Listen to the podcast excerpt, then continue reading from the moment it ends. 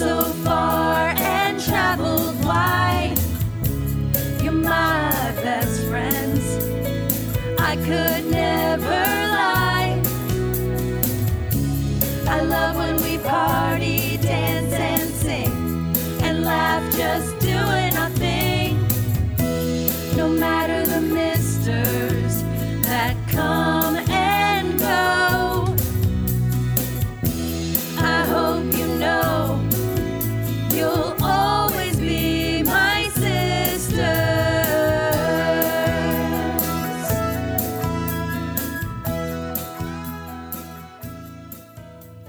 The transplant episode puts the limits of sisterhood and family to the test when Blanche's sister Virginia comes for a visit and ends up asking for more than just a room to stay in.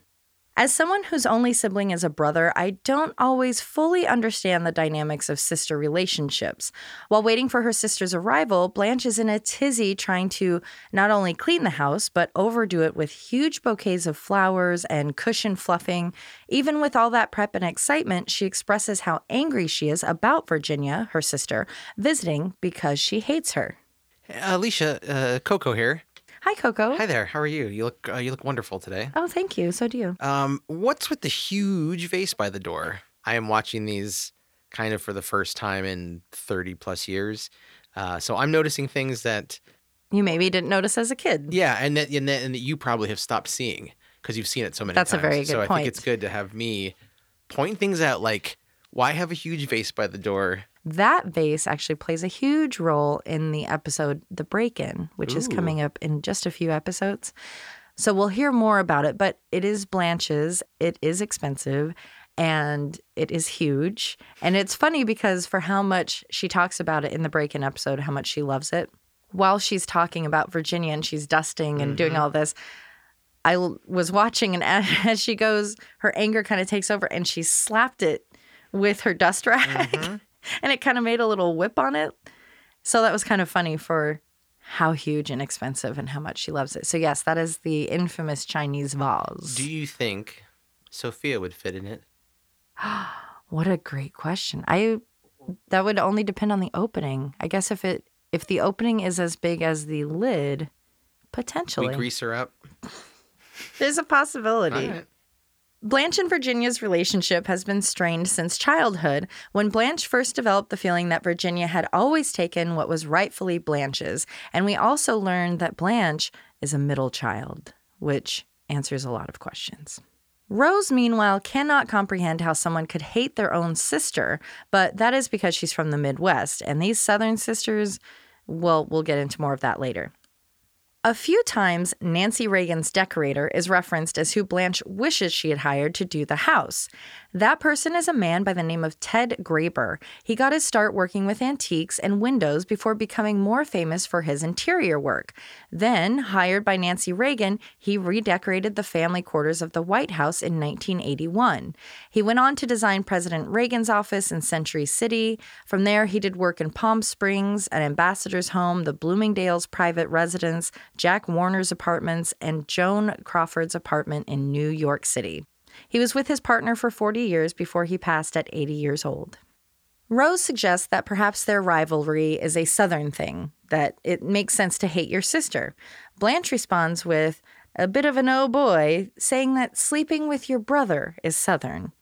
While perusing certain websites that aren't suitable for the rating of this show, you may have noticed an uptick in, shall we say, family themed genres.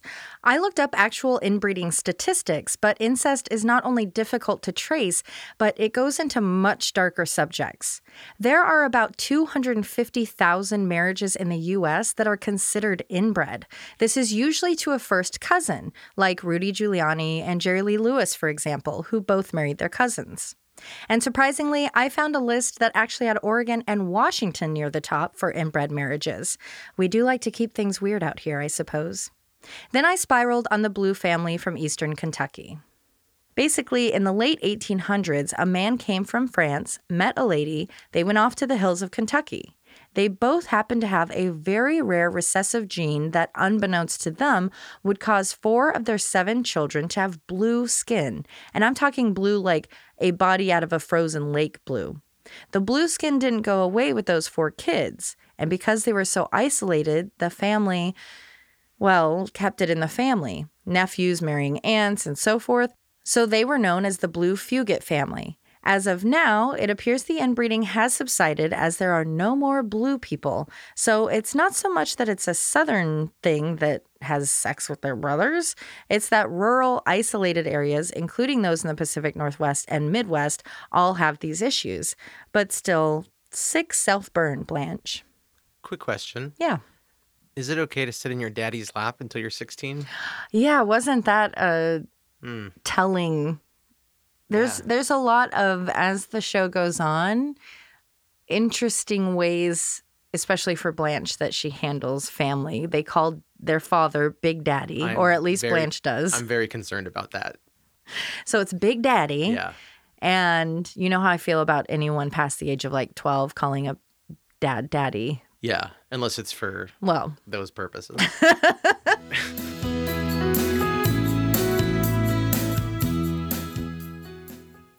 Yeah, and then to say that so this the the little sister came along, the baby of the family, and basically the way Blanche says it, it's like she's hogging his lap.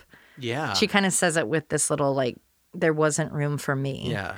Well, I think that shows too the kind of weird manipulation, if you will, Yeah. of that family or that southern idea in general Mhm. of like everything's very prim and proper Yeah. Not saying all southern people are like this but just that southern belle idea of that's my daddy and i'm going to sit on his lap and say daddy i want a pony that kind of thing. I call him large father.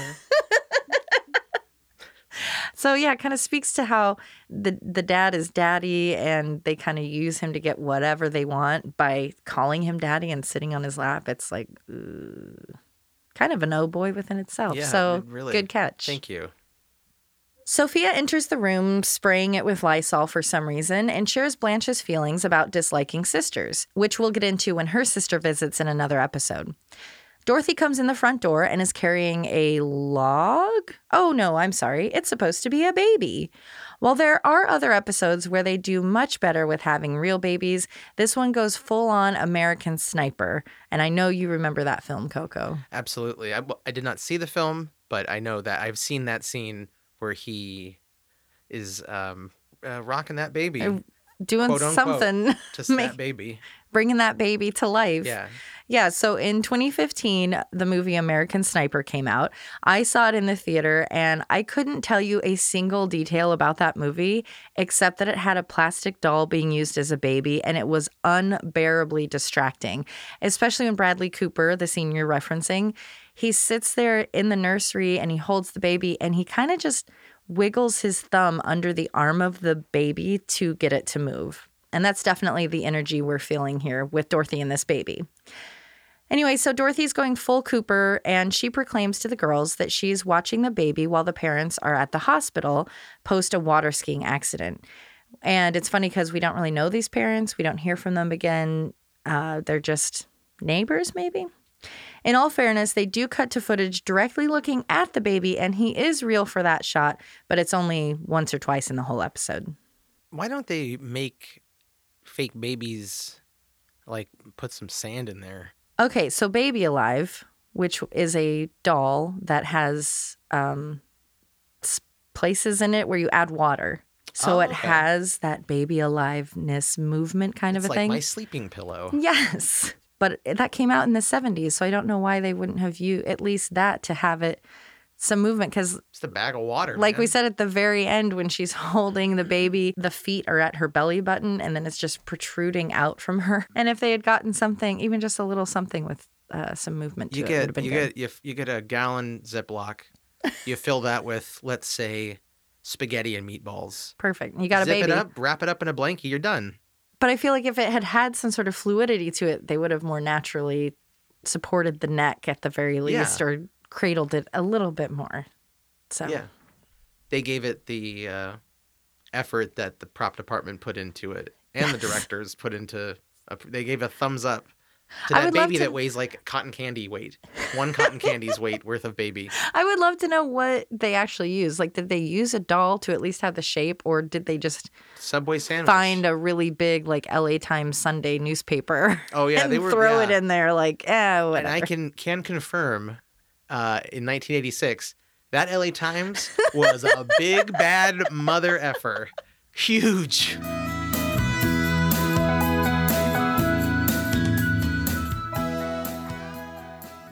Selfish Blanche brings the focus back to herself as she hopes the baby doesn't make things a mess for her visiting sister. Rose continues to press Blanche as to why she hates Virginia. Now, Virginia did go to extremes if we are to believe what Blanche says about her that she would bite herself to get in trouble because that's like psychopath stuff right there.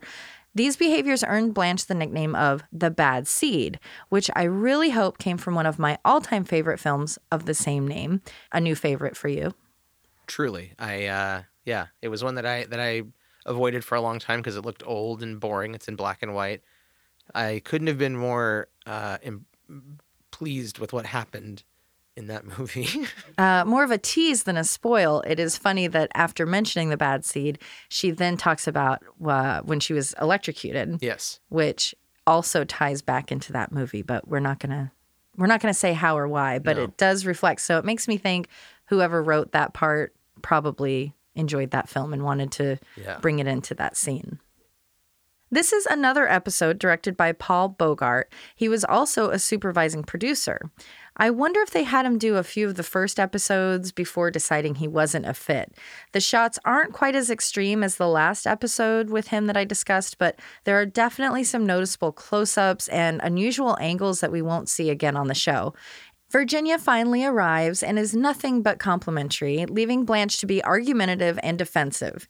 Virginia begs for them to finally get some time together where they aren't arguing or bringing each other down, but Blanche can't help herself. Talking trash about her sister losing weight and having saggy skin, her need for a facelift, her turkey waddle. Blanche can do nothing but be disparaging. It's a sad yet pretty real look at the brutality women face from one another when it comes to appearance and body shaming. Virginia is played by the late Sheree North. She had over 100 acting credits in her over 50 year career. While she had roles in iconic shows like Murder, She Wrote, Kojak, and Seinfeld, she also had a couple of roles that perhaps foreshadowed her Golden Girls appearance, with spots on The Virginian and The Bob Hope Presents the Chrysler Theater. Bob Hope comes into play later in the series. Hope tease. We leave the sisters to join the ladies in Dorothy's mansion of a bedroom where they're dealing with the fussy baby. Rose is certain it has colic, a condition in which a healthy baby with no clear issues or symptoms is fussy for a long period of time. While there isn't a cure for colic, you can do things like try a pacifier, take the baby for a walk or a drive, and so on. Or you can do what Rose did, which was to mix up the old school teething treatment of rubbing brandy on the gums of a teething baby as a cure for colic and just give them a whole bottle of liquor. Please do not actually do that. While that was something people thought helped back in the day, the rubbing alcohol in the gums, it's not recommended to give any amount of alcohol to a baby, so don't do it. But I do love Rose's face when she realizes that she was wrong to give her babies a bottle, or bottle, as Sophia says, of brandy. She's also pretty content with the fact that she had happy babies. You were colicky, weren't you? Colic Coco. Uh, yeah, my my sister was colicky. I don't think I was. I had a lot of ear infections when I was a baby. Ooh, brag. I know. I was very sick. But not colicky. I don't think so. No, I think I was a real, a real, a real pleasant little baby. My my sister, as I hear tell, uh, was a a colic nightmare. Well, sisters. That's the topic of today. I so there you go. I I got some stories. I really like having female friends, and uh, Mm. maybe that's. Oh, that might you be, because my I- sister was my first friend, right? and I enjoy hanging out with dudes. Yeah, Like, you got a brother. ah, Interesting. whoa. Beep, boop, boop. Hello, is this science? Hi, is this my sister? You're my you're my first best friend, and I love you.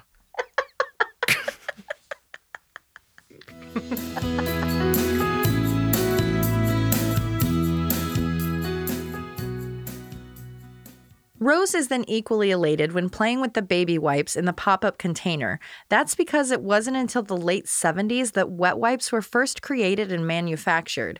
By the 90s, they were everywhere. But before that, she mentions using cotton and fish ointment, which is exactly as it sounds. The ladies continue bonding over their shared and different experiences when it came to motherhood. Sophia shares a bit of an oh boy, but not in a judgmental way, but just a Hmm, an unconventional way that her son Phil had breastfed until he was 12. She hyperbolically tells a tale of him even wanting to come home from school during lunch to do so. Which reminds me of a very interesting documentary on YouTube I watched several years back about some school aged girls that were still breastfeeding. Me and my friends still reference it when we like something as it being sweeter than a million melons. As Dorothy paces with her log baby, Blanche comes in the room and seems deflated after her visit with her sister. They had a pleasant visit, so she's not quite sure what's going on. Later that evening, we join Blanche and Virginia at dinner, where Virginia is still trying to keep the peace between them. When prying about why Blanche still has such animosity towards her, Virginia confesses that she had stolen some clothes from her sister through the years, but that was it. Blanche feigns being shocked by the confession before sharing it wasn't the clothes that upset her, it was Tom. Tom was the boy Blanche was dating before she had to leave town. Even though it had only been two dates, she was smitten and therefore heartbroken when she returned home to find her sister was now dating her beloved Tom. Even when Virginia and Tom fell in love and got married, Blanche couldn't be happy for her sister. And even then at dinner, while Virginia hopes that her sharing that Tom had been unfaithful in the marriage would lessen the anger, Blanche scoffs at her pain. Then the truth behind Virginia's visit and suspicious kindness comes to light. She's dying. Blanche, hurt and shocked, uses her bullying as a coping skill to comment on Virginia's illness, causing her to look older. We go back to the house to find Dorothy in another square, humongous nightdress shirt thing, while Sophia is going to town on some Fritos.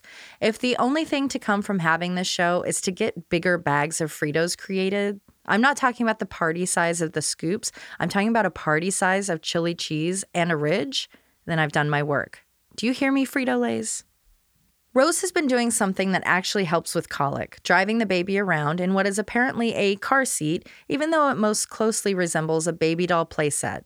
Then comes a classic Golden Girls interaction slash volley where Blanche is explaining that her sister is dying.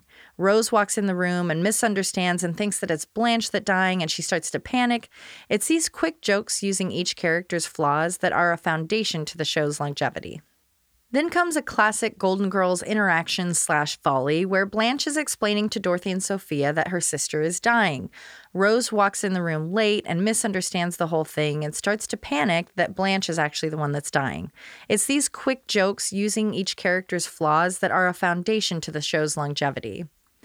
It's then revealed that Virginia has come for a visit to ask Blanche for a kidney because of her renal failure. Now, Blanche, who has done nothing for 40 something years but complain about her hatred for her sister, has to decide if she's willing to give up a part of her body to be a donor to her sister and save her life. It's me. I'm Leslie Brock, Executive Director at Donate Life Northwest. We're the nonprofit organization in Oregon that provides education and outreach about the importance of organ, eye, and tissue donation and transplant. And we also run the state organ donor registry for the state of Oregon what are the most common misconceptions that you experience specifically with kidney donation living donors? What are those misconceptions? The biggest misconception out there right now about organ donation in general is that a doctor is not going to try to save your life if they know that you're a registered organ donor so uh, that's something that we are constantly fighting. The doctors are there to save your life, and they don't even know if you're a registered donor when you're in the hospital and you've had a traumatic experience, and they're doing everything they can to save your life. That's, I think, the biggest misconception about organ donation in general. One of the bigger misconceptions about living kidney donation and donating your kidney to someone else is that uh, you can only do it for somebody who you're related to by blood you can actually donate a kidney to a complete stranger. They don't have to be related to you whatsoever. As long as you're a matching blood type and tissue type, you can still be a kidney donor for anybody. I had not heard the conspiracy, if you will, about doctors. Is that something more recent in the last couple years, given the climate of America right now and the ideas of things like that, or has that been around a while? That's been around a while. Uh, that has been the number one thing that we hear from people when they're talking about their hesitancy to register as an organ donor is they're just afraid that when they get to the hospital that the doctors are going to look at their driver's license and see that they've registered and they'll be like oh well maybe we won't try so hard. But it's not true. They have no idea if you're a registered donor or not and they will do everything to save your life. Um, if they can't save your life, they do not call the organ procurement organization until you have been declared brain dead. Okay, good to know. When it comes to kidney donation specifically, I looked into it. I've been interested in perhaps doing living donation. And I was really surprised to see you can live just fine with one kidney, that the healing process is surprisingly fast, that some places offer, if for some reason you need a kidney at a later time that kind of get prioritized on the list, things like that. Are there other things along those lines, kind of the pros and cons, if you will, of living kidney donation? Living kidney donors, it, it's funny. People say that living kidney donors are some of the healthiest people on the planet. Because in order to be a living kidney donor, you have to go through very rigorous testing. Um, they ask you so many questions, both about your health history and psychologically, are you ready to do this? Um, they they go through all sorts of testing to make sure that you're as healthy as possible to donate a kidney. Um, everybody's born with two kidneys. You only need one, or at least most people are born with two kidneys. You only need one. Uh, so we encourage everyone to consider being a living kidney donor because uh, right now in the United States, there are over 100,000 people who are waiting for a life saving organ transplant, and 80% of those people are waiting for a kidney. And there's only so many deceased donors out there. And so the best way for us to reduce that waiting list and waiting list times is to encourage more people to explore living kidney donation. Do you know what that waiting time on average looks like for someone that's waiting for a, I'm sorry, I don't know the official term. When someone has passed and donates it, what is that timeline for someone that's waiting for that as opposed to a living donation? Sure. So the waiting list times kind of vary by region, by state. It depends on where you live. Here in Oregon, the waiting time for a kidney is about three to five years for a deceased donor. And so that's why we try to encourage people to look for a living donor because, you know, the, the sooner you can get a living donation. Number one, living kidney donation is actually better and more long lasting than a deceased donation usually. And then also if you donate a kidney from if you receive a kidney from a living donor, that frees up another kidney that might come from a deceased donor for somebody else who's on the waiting list. And so if you're waiting for a kidney and you receive that living donor transplant, then the next the next person who's on the waiting list might get that deceased donation sooner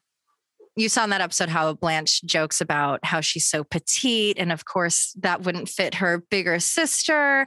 And also that in the end, she got a donation from a Mormon teacher who had a, you know, clean as a whistle kidney. What are you guys looking for in kind of an ideal candidate?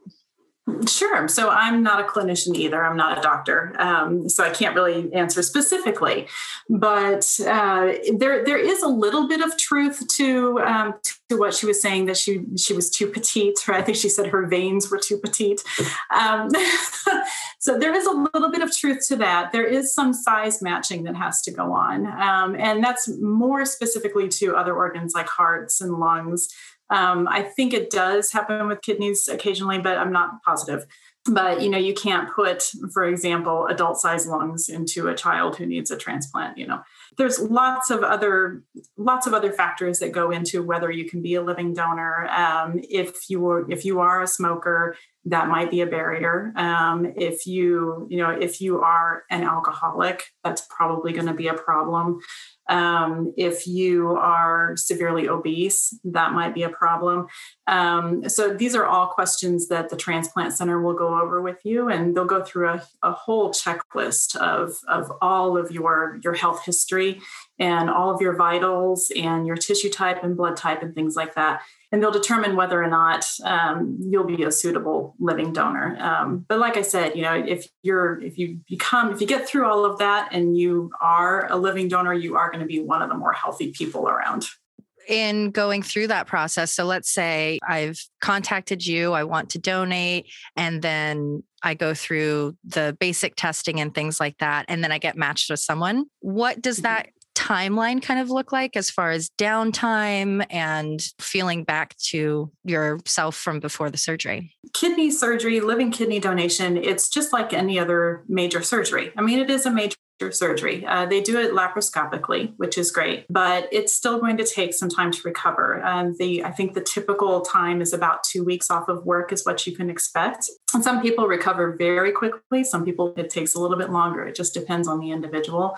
Something that's good to know is that someone who is donating a kidney, the recipient's insurance pays for all of that, for the, the donation itself, for your surgery, all of that. The only thing that you have to cover is your time off of work. If you have to take a couple of weeks off of work, you need to be able to you know to, to deal with that and also if there's any travel involved like if you have to travel to another city and stay there for a few nights for the surgery that's going to be on you as well um, but everything else is covered by the recipient's insurance.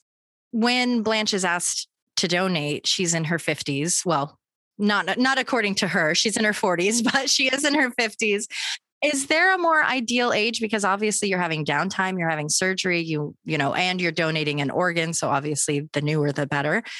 Is there kind of an ideal age range that people should be looking at doing that? Different transplant centers have different criteria for the age range for someone to be able to donate. Um, you you've got to be an adult um, over the age of 18 because you have to be able to make that decision as an adult. Um, but we have some people in our community who have donated a kidney in their early 60s. So um, it just kind of depends. Um, there are people who have donated and you know they, they may be 60 years old but they have the kidney of a 30 year old just depends on how well you treat your your own kidneys i guess throughout your life my dad and I had a deal. I told him because he wasn't a donor, he wasn't listed as a donor.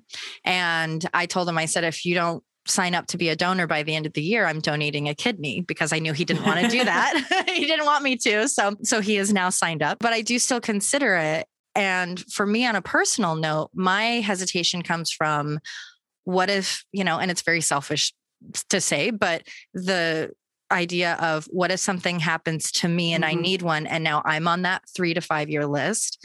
Or what if my partner who maybe has health issues and potentially would need one down the line not that it, you're guaranteed to be a match but obviously you'd want right. to be able to do that. But as far as that hesitation of well what if something happens to me? Because i'm sure that's a concern people have with doing that yeah, I mean that's a, it's a very valid concern. If you donate a kidney, um, you will get a, a, higher priority. If some for some reason down the line uh, something happens and you end up needing a kidney transplant at some point, um, so there is some prioritization made there um, for people who have been living donors in the past it's something that you have to think about you have to take into account. You know if you are going to be donating a kidney now that means that you're not going to have another one to give to somebody else. If if your you know your husband or your son or you know your sister ends up needing a kidney in the future. You know you you have to kind of look at it from a, a, bigger perspective that you know you're saving somebody's life and the hope is that there will be somebody out there who can help save your loved one's life if that happens in the future. They're very valid concerns and it's something that the transplant centers and the doctors will talk to you about and make sure that you're comfortable with because it is something that you need to consider. And i'm sure it goes back too to the if you're donating a kidney then you're already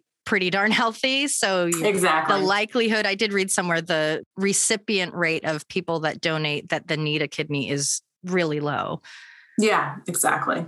So if someone is hearing this information and is interested in at the very least learning more if not donating what's the best mm-hmm. way to start you know i've i've been googling and there are so many organizations and so many places though we offer this and we have that what's the best route to go? But you can contact your local transplant center and see if they have a living kidney donation program. Some do, some don't, most of them do. uh, and check with them and see what the process is. If you have somebody specific in mind, that you want to donate to, um, then you can talk to them about that. You find out where um, your friend, loved one, whoever is actually listed because they'll be listed at a specific transplant center you find out where they're listed at and then you say hey i want to be tested to be uh, see if i'm a match to be a living donor to them. Um, if you want to do it altruistically um, and just donate to a stranger then you just need to contact your local transplant centers. Um, there's lots of information online at donate life america's website which is donatelife.net and then here locally in portland you can come to our website donatelifenw.org and we have lots of information on the website about living donation and who, to, who you can contact I can tell you that in Oregon right now, there are 745 people waiting for a kidney transplant. That's on the waiting list. Anyone out there listening that might be considering kidney donation, is there anything else you'd like them to know? Being a living donor is such a such a gratifying and amazing process and that you know people who have been a living donor and have donated a kidney nine times out of ten they say that they would do it again in a heartbeat if they had two kidneys again they would donate a second kidney again because just seeing the transformation in someone who is really sick who's on dialysis you know spending hours every day hooked up to a machine that's no way to live a life. And if you can give someone a kidney and they can go back to a normal life for, you know, they can have a nice, long, healthy life, and you still have a nice, long, healthy life on your one kidney, it's a miracle and it's amazing. And I would just really encourage anybody who is interested to think about it.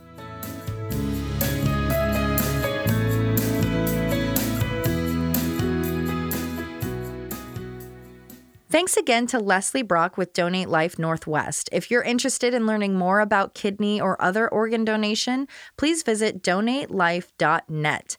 Leslie sent me additional information about last year's donations, saying that there were 50 living kidney donations and 160 deceased donations just in the Portland area.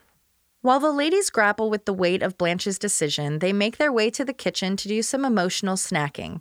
No, not snacking, gorging. They bring out chicken, grapes, potatoes, carrots, celery, pie, and a mystery Tupperware of, I'm not sure, maybe potato salad or coleslaw. We get an oh boy from Rose when she says that if Blanche took back her kidney after giving it to Virginia, she would be an Indian giver. This is a phrase that dates back to the 16th century when colonizers coming to the New World viewed the givings of the native people as gifts, where the natives saw it as part of an exchange. We aren't giving you food, we're giving you food, and you give us something in return a fair and reasonable expectation.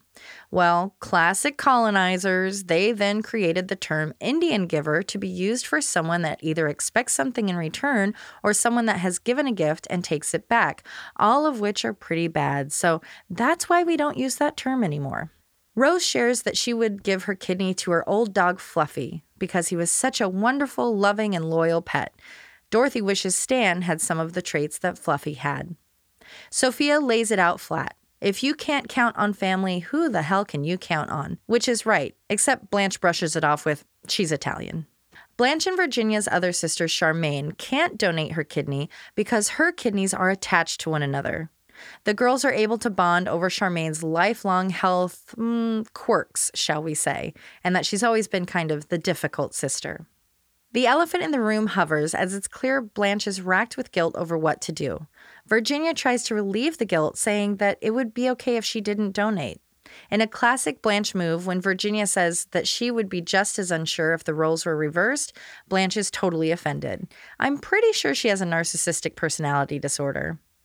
While Virginia leaves and gives what may be the first and only real hug of their lives, she assures Blanche that she will always love her. We join the ladies in the kitchen, which, thanks to Paul's wide shots, we get another glance at the lobster pan that still hangs near the ceiling. The ladies discuss how they've all been overbearing when it comes to the baby. Blanche shares that she was up all night, but that she's decided to donate her kidney and to build a real relationship and sisterhood with Virginia, while of course still talking trash about her other sister. The log baby is finally headed home as Sophia talks about hating hospitals ever since her 98 year old friend went to one with no health issues before dying in her sleep. A minor plot whoopsie, or perhaps it's just something Rose overcame, she shares that she has an equal dislike of hospitals because of the sick people. But in a few seasons, she'll be spending a lot of her time working in one as a candy striper and counselor. The ladies are elated as they were told by the Log's parents that they can watch him in a month when they leave town. The excitement continues when Blanche prances through the front door with a huge smile on her face, wearing one of my favorite outfits. They're shocked she's home, as she was supposed to still be in Atlanta post surgery. It turned out that Blanche's blood vessels were just too small or petite. Luckily, Virginia's spot on the donor list went to the top just as a Mormon teacher's number came up. Virginia received a kidney in which the wildest thing that had passed through it was Ovaltine, a joke about the fact that the donor was Mormon. That's because members of the Church of Jesus Christ of Latter day Saints follow the word of wisdom. However, it's a bit unclear as to what exactly it forbids.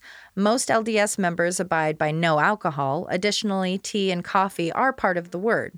Some people have found that since sodas have similar ingredients, they should also be included.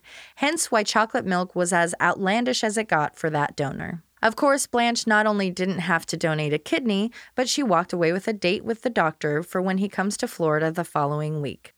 With only a minute and a half left in the episode, we get one last oh boy when Sophia responds to Rose's wherever she goes, she finds a man with so do hookers. First off, it's sex workers now, Sophia. Secondly, yikes. In the end, the best part of everything the house cleaning, the fighting, the stress was that Blanche walked away with a healthy, growing adult relationship with her sister. That she feels sad that they lost all that time being nasty to each other, but she doesn't want to wallow in it. She's ready to celebrate this new chapter in both of their lives and that she gets a second chance at having a family. We get an opening credits shot when Blanche proposes to go to a bar where they can pick up retired astronauts, and Dorothy's response is to pinch her arm. Rose finally comes up with a solution they can all get behind and that I find to be the solution to most problems enjoying some rocky road they have in the freezer. So the gals run to the kitchen. Not every relationship can be fixed with the idea of you don't know what you've got until it's gone. Some relationships just need honest communication and connection, like Blanche and Virginia. Some relationships, even though they are blood, are better being apart. That's why we have to make our family what it needs to be for us, so we can be there for them no matter what, always being their sisters. Thank you for listening, and thank you for being a friend.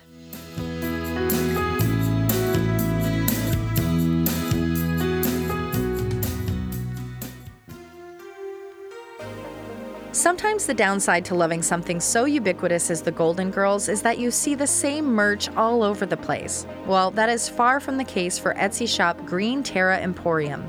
Using recycled fence boards, Tara, the shop's owner and creator, combines multiple media, including paint, decoupage, even Scrabble pieces and key hooks, to create one of a kind pieces that can bring some goldenness to any space. Visit etsy.com slash shop slash green Terra Emporium to bring Tara's hilarious and awesome work into your home. You can also find a link to her shop on our website at alwaysbemysisters.com under Golden Goodies. If you create golden goodies, be sure to email me at alwaysbemysisters at gmail.com so I can get you a shout out.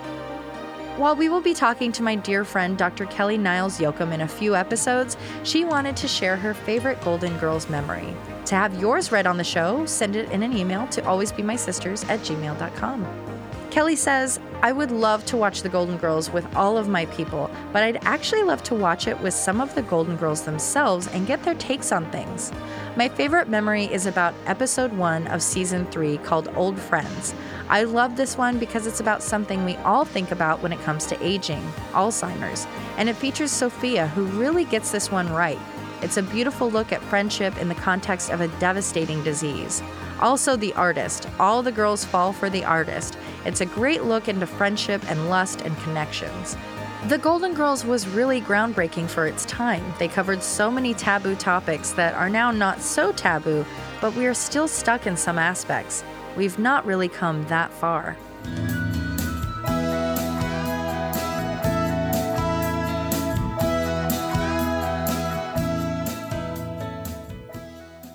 The trans.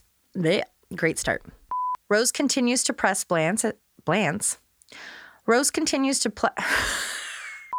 yeah, why can't we use that for adults? Yeah. Be like, she is just a colicky person. Let's bring it back. always fussing, We should. always crying. I am a We need to raise survivor awareness. of adult colic.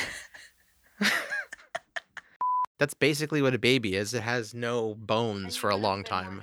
And you would have been more natural, you know, for the actors, it'd be more I am natural. not a father, by the way. I don't. I don't have children. I love holding babies because they feel like spaghetti and meatball. And that would, I mean, what a fun prank that is. yeah. Poop. Poop. I'm right here in front of the house in the vase. Surprise when you walk in the door. Classic. And then she loves falls over and breaks it. it. cuts an artery and dies. Rips. Um, that's my note. So they were noon as noon. I think once you know, you really know what's happening in people's pants, just like as a human. Yeah. That you, I, I would hope that that would dissuade anyone from sitting on any daddy's laps. Once you've gone through sex ed, Yeah, you're too old for lap sitting you on know your that really. daddy's I lap. mean, any. Yeah, no, thank you. It's like my sleeping pillow, yes. which has. You do have a sleeping pillow with water. It does. So it's like a baby alive. Ding dong. Kidney conversation. Was that Blanche walked away with a healthy, growing adult relationships. Ah, ships. Ah, ships. Not every relationship can be fixed with the idea of you don't know what you've got until it's gone. I wrote done in this like a frickin' idiot. Always Be My Sisters is written, hosted, and created by Alicia Holland. Produced and edited by Josh McCullough. Always Be My Sisters is a Cascade Media production. You'll always be my sister.